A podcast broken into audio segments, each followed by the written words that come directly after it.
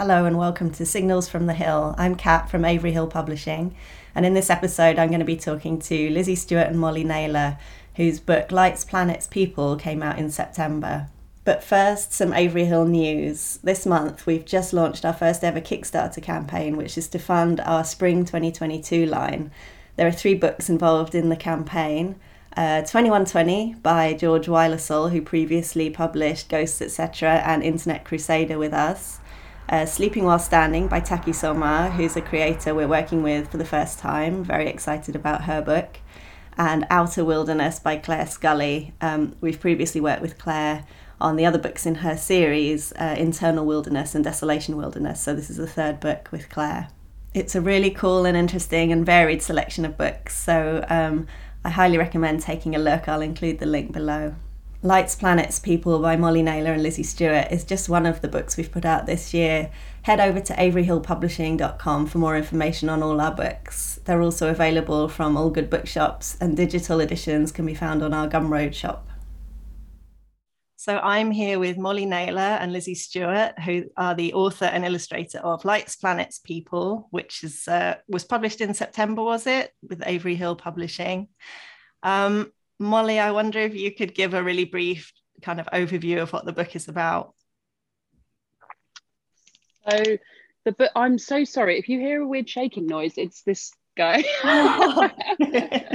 that's him shaking his ears. So oh. that's what's going on. That's a it's a dog, not a person. Um, but yeah, so the book is about a woman called Maggie who is a space scientist.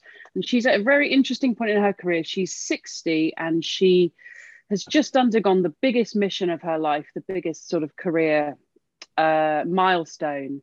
But it didn't go according to plan. And she is now in this position where she's got to give a lecture to a series to, to a group of young um, young women who are interested in STEM, interested in science, and she's got to go and give this talk based on this sort of monumental thing that's just happened to her. And she's scared of doing it. So she is having some therapy to sort of deal with her her, her panic attacks. She's also got bipolar disorder and she is dealing with a, a recent breakup which was sort of quite heartbreaking um, in a way that she's not really yet even able to address. So the book is in three parts. It's the it's the lecture to the girls it's the ther- interspersed with the therapy session that's already happened and then flashbacks to sort of explore both the relationship breakdown and the and the big career mission that's well i won't tell you exactly what happened with it but didn't uh-huh. yeah didn't go according to plan so there's these three strands that then um, sort of help us build to build this picture of of who she is and what she's just undergone and what might be about to happen to her next. Mm. And one thing that that's been uh, intriguing me is I was really curious whether you had read a lot of comics before this project came about, or whether it was kind of quite new to you. I had, yeah. So I'd read. Um, I I ha- I'm not sort of an avix an, an avix an avid comics guy, but um, I sort of read them in the same way I, I sort of dip into poetry or philosophy. I sort of maybe read like one graphic novel a year or something, one that sort of takes my fancy. So it's more like the story that would appeal to me rather than the form itself. I've always loved the form, but I wouldn't I wouldn't sort of necessarily hunt out graphic novels. But if one came into my path that looked amazing, you know, then yeah. I would then I would read it. Yeah. So, so I wouldn't say I was like I would I yeah I I did feel like I was sort of new to the form, but I felt very comfortable with Lizzie because I knew that she was old to the form. wow. what a burn. Lizzie, how does that make you feel? um, I mean, old to the form, I guess. Yeah. So because you you two kind of knew of each other's work already, is that right? How did that come about? Um, uh, so I knew I'd been given a book of Molly, Molly's poetry years ago from a friend, and uh, I really liked that. And um, it went back maybe 2012. This was so. Then I I sent Molly an email just because it's sometimes nice to send people emails when when you like their work. Um, and said, I think this is beautiful. And she sent me a very nice response, probably keep, keeping the crazy fan at arm's length, uh, um, uh, and said said nice things and like, oh, maybe we should work together in the future. And then um, we didn't really, I mean, we didn't know each other particularly in real life before we started working on this, but we did know have people in common that mm-hmm. could vouch for like, oh, they're not a crazy person. Yeah. Or or they're not like someone who's gonna wander off mid project or or whatever. I think that was really um useful to have those those yeah. people in common that could say, oh, that's that's gonna be a real thing. If if mm-hmm. she's if she's pitching it, it's a real thing. Um, yeah. So that was useful. But yeah, I'd been aware of her work. I'd been to see a couple of her uh, shows. Um, so it was yeah, it was really exciting when to get to get the email a couple of years ago to say i have I've got this show and maybe it could be something else. Um, yeah, because I guess I guess the dream is that is that someone you respect and like the work of comes to you with that stuff, and it's not some yeah. some person off the internet who's got to reckon about that they might be good at this thing. Um, yes, yeah. Yeah. Yeah, you do get those emails sometimes. yeah. Yeah. Will you mm. illustrate my 500 epic 500 yeah. epic uh orc fantasy or something? Yeah. I'm not because I mean Molly, you do work in theatre and uh, all sorts, which is quite a sort of naturally collaborative art form. But I think illustration and making comics can be quite a solitary uh, art form. So I, yeah, I can relate to what you're saying about um, feeling wary of going into collaborations and things and not knowing quite how that's going to go. But it sounds like it went really well for you too. Yeah, and from my perspective, I just was like, I was sort of nervous about approaching Lizzie because I you know had grown to be a real admirer of her of her work as I've become more familiar with it but um I also I don't know I don't mind just sort of asking if people want to collaborate because I feel like it's their responsibility if they want to say no. And my friend, my friend Tim Clare, he's really sweet. He's like, I talked to him about the book, and he he was like, said how scared he was. Like, well, what if I ask them, and what if they they do want to collaborate, and then what if like they they just they just they just say that they will out of like politeness and then they end up stuck with me. I'm like i just think that's their problem if that happens. So, yeah. And it is it's a lovely thing to do like you said lizzie to just let someone know that you've enjoyed their work. Um, because i think a lot of people kind of forget that they can do that and they just enjoy something and that's it. And it's really nice to reach out to an artist and you know just tell them how much you enjoyed what they made. Um, yeah so, Molly, was it um, quite exciting the idea of kind of revisiting this story, which was in the play form was kind of a finished story, but I guess it was quite it must have been quite exciting to think about how to how you might be able to expand it further for the book. Yeah, it really was, and I didn't really have that many ideas about that when I first approached Lizzie. I just knew that I don't know something would would have to happen, but I didn't want to think too much about it almost before I sort of got Lizzie to sign to sign on to the project.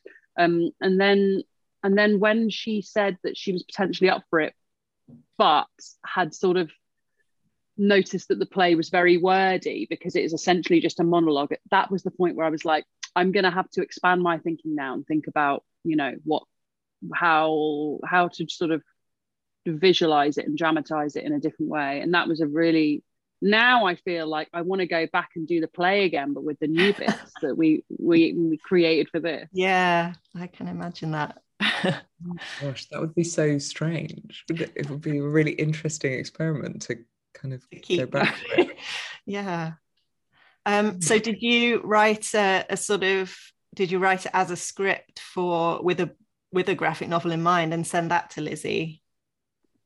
Yeah, so I wrote it. Well, first of all, I think we just spoke, um, and then and I managed to convince her.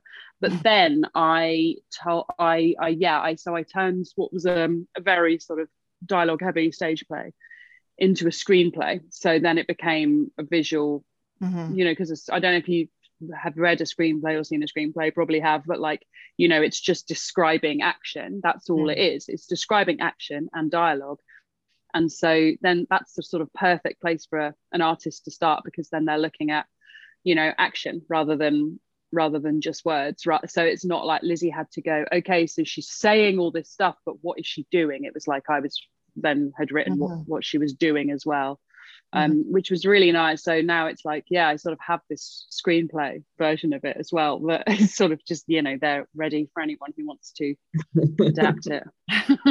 Brilliant um, and did you already have an interest in the the sort of space science angle and the mental health angle? Were those kind of topics that you were already interested in, or did they just sort of come about as you developed the story initially? The mental health stuff, I feel like that always comes into my projects. Um, the space stuff was really new, and that was based off uh, a little sort of um, experimental writing residency that I was invited to go on with a company called China theatre company called China Plate, and they um they was they were sort of pairing together scientists and artists in a sort of exciting week of like have some chats and see what happens and see if anything comes of it. And I got really obsessed with um this this guy Don Pollacco, who's a space scientist. So I sort of built based Maggie's mission on because he's launching a real mission in real life to find exoplanets or you know habitable exoplanets outside of this solar system, which mm-hmm. was just so fascinating to me and so sort of also quite tangible because I feel like that I understand that. I mean, it's it's mad and it's huge and it's complex, but I understand that as a name. Whereas so much of science feels like, you know, I was sort of talking to people about solar flares and you know, and kind of going ah, but this it was like no, I know that he's yeah, he's he's launching a mission to an, find another planet for us to live on when we ruin this one and that just felt like wow that's that's kind of baffling but also very very very clear yeah um and so lizzie you did you say that you had seen the the stage version of this no i never saw the stage oh, version okay. i'd seen other shows that molly had done okay. in the past um but this one i think kept missing and then and then it was done oh. So I th- in the end, although like I've seen the tra- I've watched the trailer mm-hmm. and watching it the trailer having finished the book I didn't watch the trailer till I'd finished drawing the book I found it quite like oh oh my gosh I found it quite um emotional quite like uh, it's a real it's real there it yeah. is. it's real um and I think if I saw the play now, I would probably bawl all the way through it. Yeah. Um, uh, just because it's too, I think you get, I think it's now like uh, the project's just become a part of you and you become a part of that character and that character is in you and you're, it would just be, I think, slightly unbearable for the rest of the audience if I was there. but um, it was definitely um, kind of useful not seeing it Mm. So not feeling tied to, or not even that I didn't feel tied to, but um, so the, originally Maggie was played by Karen. Oh. Karen Hill. Hill. Oh my gosh, useless. um, uh, and in order for the book to be a different thing, I didn't want to just be drawing. Yeah. Karen throughout it had to because there are limit different other limitations to drawing a book that mean that basing it on on too much on an exact reality can be debilitating. So um I think it would have been hard to get her out of my head. Yeah.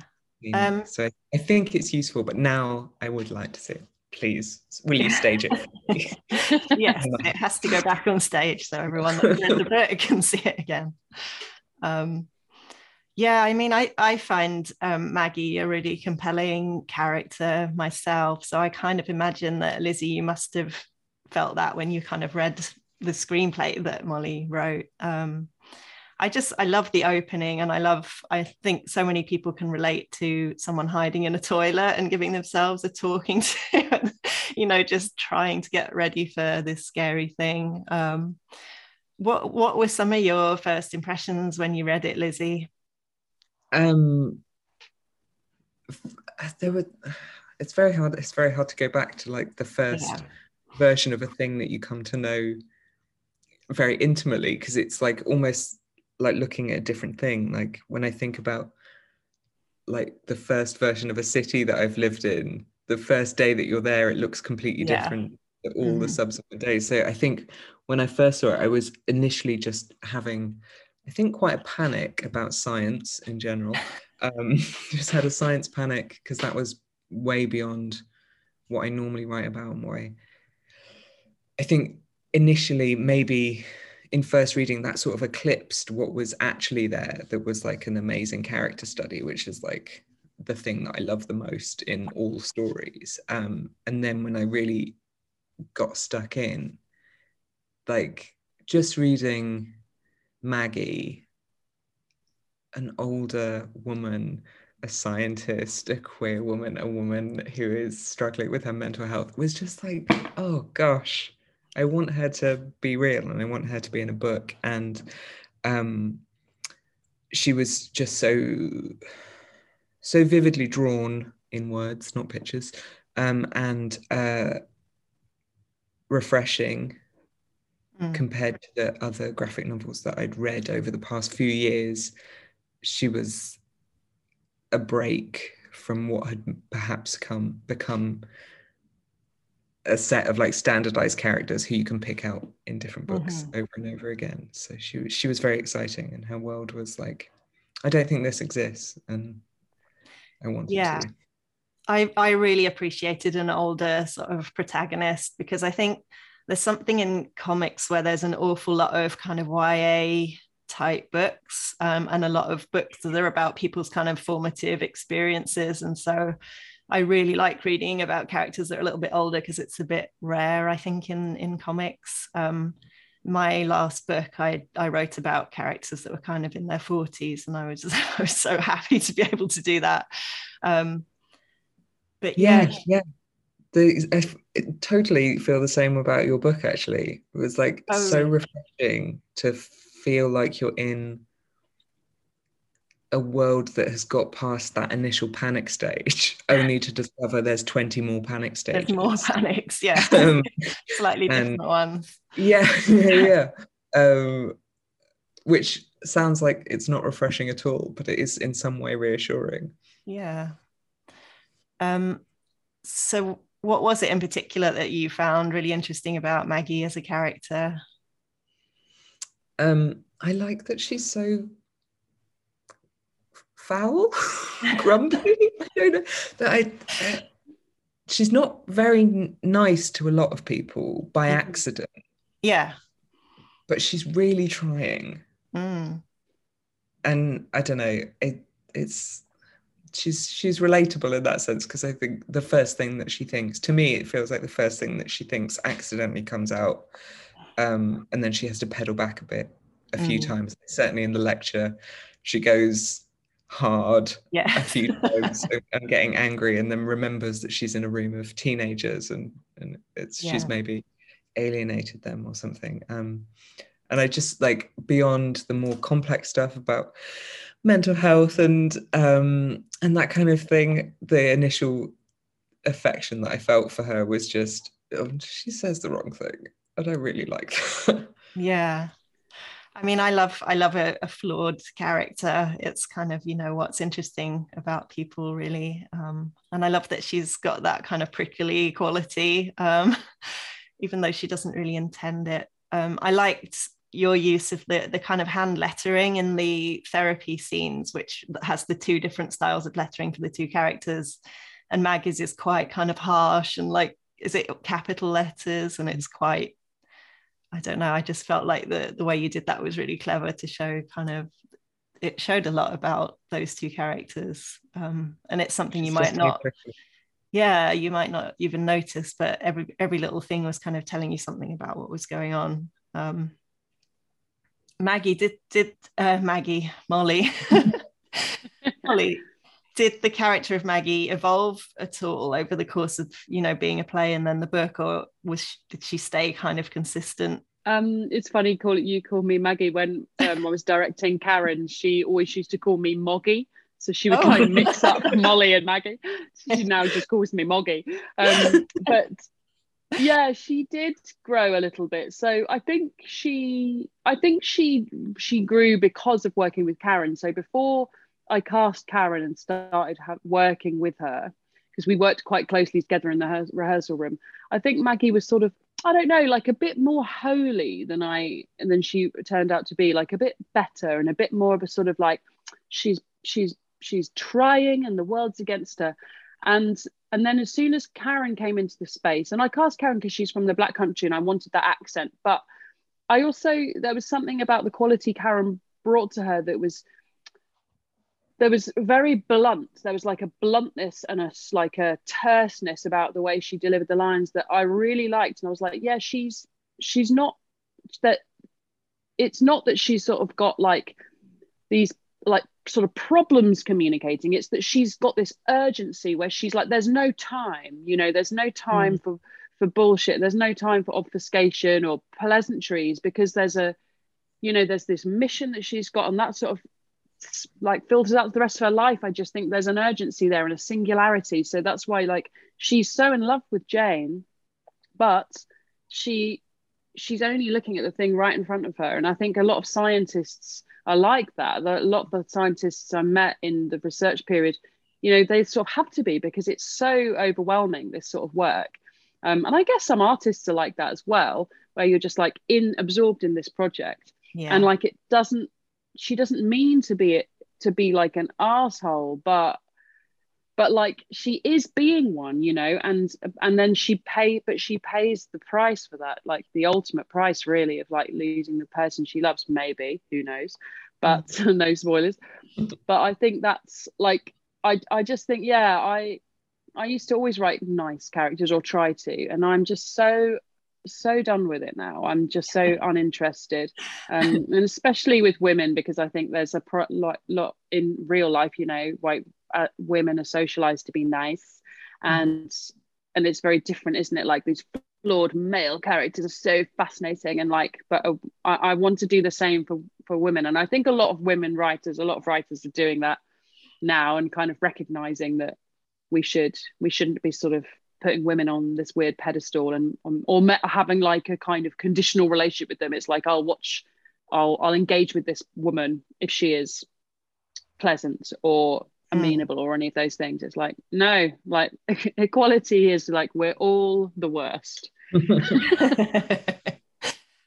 Yeah um yeah i definitely i really enjoyed that aspect of her character as well. The, the sort of um the high achiever and the perfectionist and that leading to her feeling really kind of self-sufficient like she doesn't need anybody else. Um, and it's really interesting the way it unfolds over the book that she comes to kind of she's sort of forced to accept that that connections with other people are important after all. Um, so yeah, I think it was really beautifully done. I love the the transitions between the sort of different scenes um, with the therapist and with the lecture um, just sort of reinforces what's going on. Like she'll be sort of contending in one scene with how with one particular problem and then it'll shift into a, a, different setting and she's sort of it's the same problem again but in a different context. Um, so just there's just so much layered stuff going on. I really really enjoyed it. I also enjoyed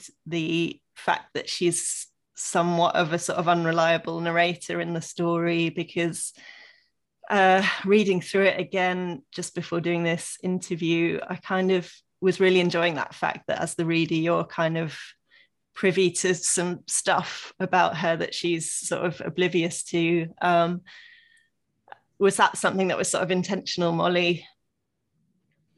Yeah, and I, I love I love that using that as a as a device, and I think all the best stories do really because we're trying to it's a, a, good story is like a journey of learning isn't it for a character and so but before they learn the thing they've got to not know the thing and it's satisfying to us when we as the mm. audience mm. do know the thing um and i but i because i write i perform in live shows as well that are sort of often like true and i've noticed that that it's harder to um to do the sort of unreliable narrator thing when i'm talking about myself or in my own poetry because i think it I don't know. Like I've had all the audiences like they don't reckon realize you're doing it and they just think you're presenting yourself as a bit of a bit of an idiot on stage or something.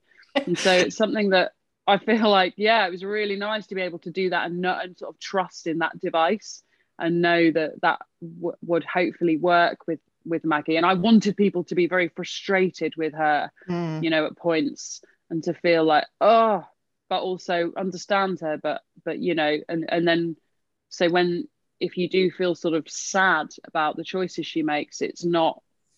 It's with that sort of investment as well because you've sort of watched her have these opportunities to grow and change and maybe not not quite get there. But it's, it's almost like she will get there like two months after the book ends.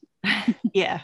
Yeah definitely. Lizzie how did you approach um the sort of visual style of the book because there's different styles in for different kind of sections.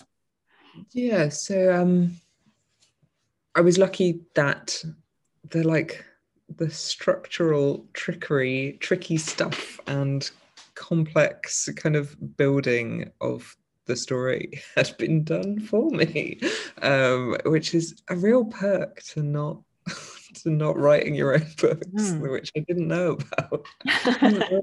If someone else writes it, you don't have to do quite so much logistical thinking. Um, so I was just presented with this beautiful script that was like very structurally sound. Mm-hmm. You know, mm-hmm. like you could you could shake it about and wobble it and it it stayed in place um, in a really useful way to be able to then hang pictures over the top of it. Like the foundations were were firm. And so the the separate sections although in a script they kind of bleed into one another they were so clear. Like the lecture theatre as a setting the mood of that room is so clear that it starts out very uneasy, becomes more uneasy, and then becomes kind of this glorious revelatory moment. But um, so that that had a very clear clear vibe, I guess. And then the therapy is obviously more intimate. Um, so I went from kind of a, a very sim, uh, muted palette in the lecture or, or, simplified palette of kind of just orange um, for the color of the room and then to therapy which is softer and more intimate and, and, and a conversation. So that's all drawn in colored pencil and um, has more colors so it's more related to real life i suppose. And then to flashbacks which are all blue toned i think. Um, uh, I don't know. The past is blue. I don't. I don't know.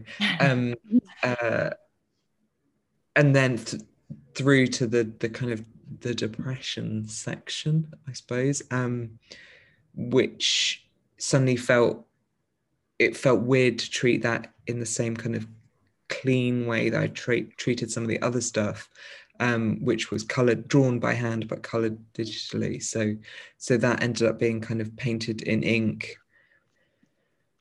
because it it it felt um i guess more more tender i suppose um so that, but because the sections of the book were um so so clear coming up with a vis- visual response could, was totally instinctive and mm-hmm. um obviously had you given it to another artist they would come up with different um mechanisms for that but i think it would be sort of the same I don't I don't think you could draw this book as in one visual visual style mm. all the way through um, because it would you would lose like kind of what you were saying earlier about um, the way the the three sections kind of bleed in and out of each other in terms of Maggie's behavior, but not in terms of what what is actually happening. Mm. Um, I think yeah, it, it, kind of has to be separate visually. Mm. Um, that's a very very chaotic answer to a very very clear question. but, um, no, it's so nice that like you could use the you could just do it intuitively and like it just it was it was right straight away when like Lizzy would send me stuff and be like the therapist is crayon and it's just like yeah obviously like it just felt really obvious and it's like you could talk about those things for hours and but but it's I don't know. It's not. It's not sort of a word choice, is it? It's like a, a bodily choice, or a like. I don't know. It's like you, you, it. It's not that logical, I don't think, but it just feels right. Yeah, yeah. yeah. Um, it's, it's bodily. Yeah, that's true. uh, got my grubby paws on some coloured pencils. yeah, did the therapy bit. Yeah. Yeah, because I'm also interested in your that you you work in so many different sort of mediums, Molly, and I wonder whether your work kind of informs each other when you go from kind of writing poetry to writing for stage and um I don't know do you think it does or do you think it's all quite different I think it's I think the thing that's the same is that it's like scenes.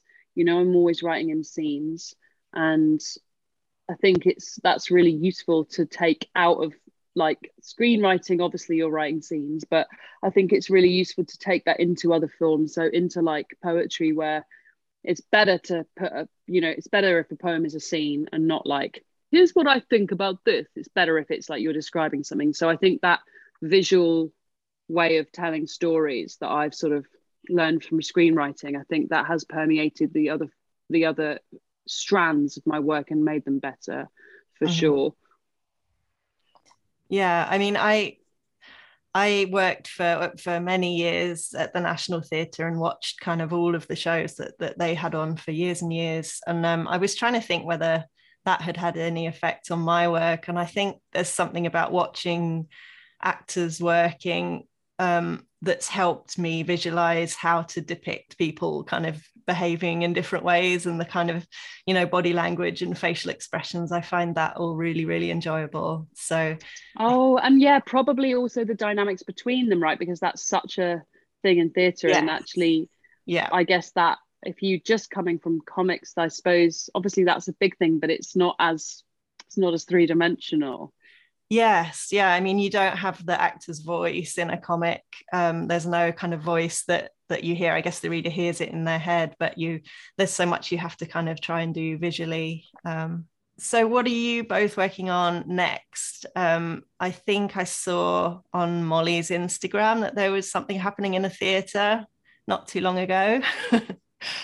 yeah, so I'm just finally staging um, a live show, an autobiographical like stand up storytelling poetry com- combination show that I wrote before COVID. I was supposed to take to Edinburgh before COVID, and oh. now is I'm sort of I finished it and I'm trying to yeah well I'm not trying I am performing it. it does feel like I'm trying. yeah, and trying I guess to work out yeah like what it what it is and how to how how how that's in the world. So that's what I'm doing, and then I've also got like a screenplay project in development as well. And um, yeah but like definitely want to come back to comics at some point for sure. Brilliant. Do you do you feel like that that you learned a lot about comics through this collaboration? Was there anything that sort of took you by surprise at all? I don't know really. I definitely i mean yeah i learned a lot from just like the publishing process and and also like seeing how lizzy works. Like that was the main thing i suppose. It's like seeing how the artist works and how you know the, those stages that that you go through which is really really interesting. And just like i'm just in awe of like the the sheer amount of work that you know goes into a project for you guys for the artist. And and like especially if you're writing it as well like gosh i just yeah i'm i mean i was sort of assumed that anyway but like i'm i have more more admiration because like when i had that wrote the screenplay then i hand it over to lizzy and then she's like the director and the cinematographer and the costume designer and the set designer. Like she's doing all those jobs. Yeah. I'm just the screenwriter. And it's like, wow, that's a lot. yeah, there's a lot you have to pay attention to. um, and Lizzy, what about you? What are you doing next? Um, uh, what am I doing next? Um, at the moment, I'm writing a comic, like a short comic for an anthology, um, which I think because of Lights Planets People, somehow someone has found out that I've I've illustrated a science comic and now I have to do another one, um, uh, which is um, making me actively um, mad. And I had to have like a Zoom conversation with an actual physicist the other night, and wow. my notes are just complete nonsense. I'm like, oh, and the, the particle is traveling as a wave, 30 exclamation marks. I'm like, okay, but what how does this relate to what I'm meant to be doing? Um, so I'm trying to get to grips with quantum physics mostly. And then I've got a book out next year um, called Alison that is a graphic novel um, which tells the story of the life of um, an fictional artist um, over the 80s, 70s, 80s, and 90s in London. Um, oh, brilliant. Yeah. That sounds great. Um, so thank you for talking to me. I will make sure that I list your websites and everything uh, along with this episode. So um, yeah, thank you very much. Thanks. For thank you so much. Thanks again to Molly and Lizzy for taking the time to talk with me, and thank you for listening.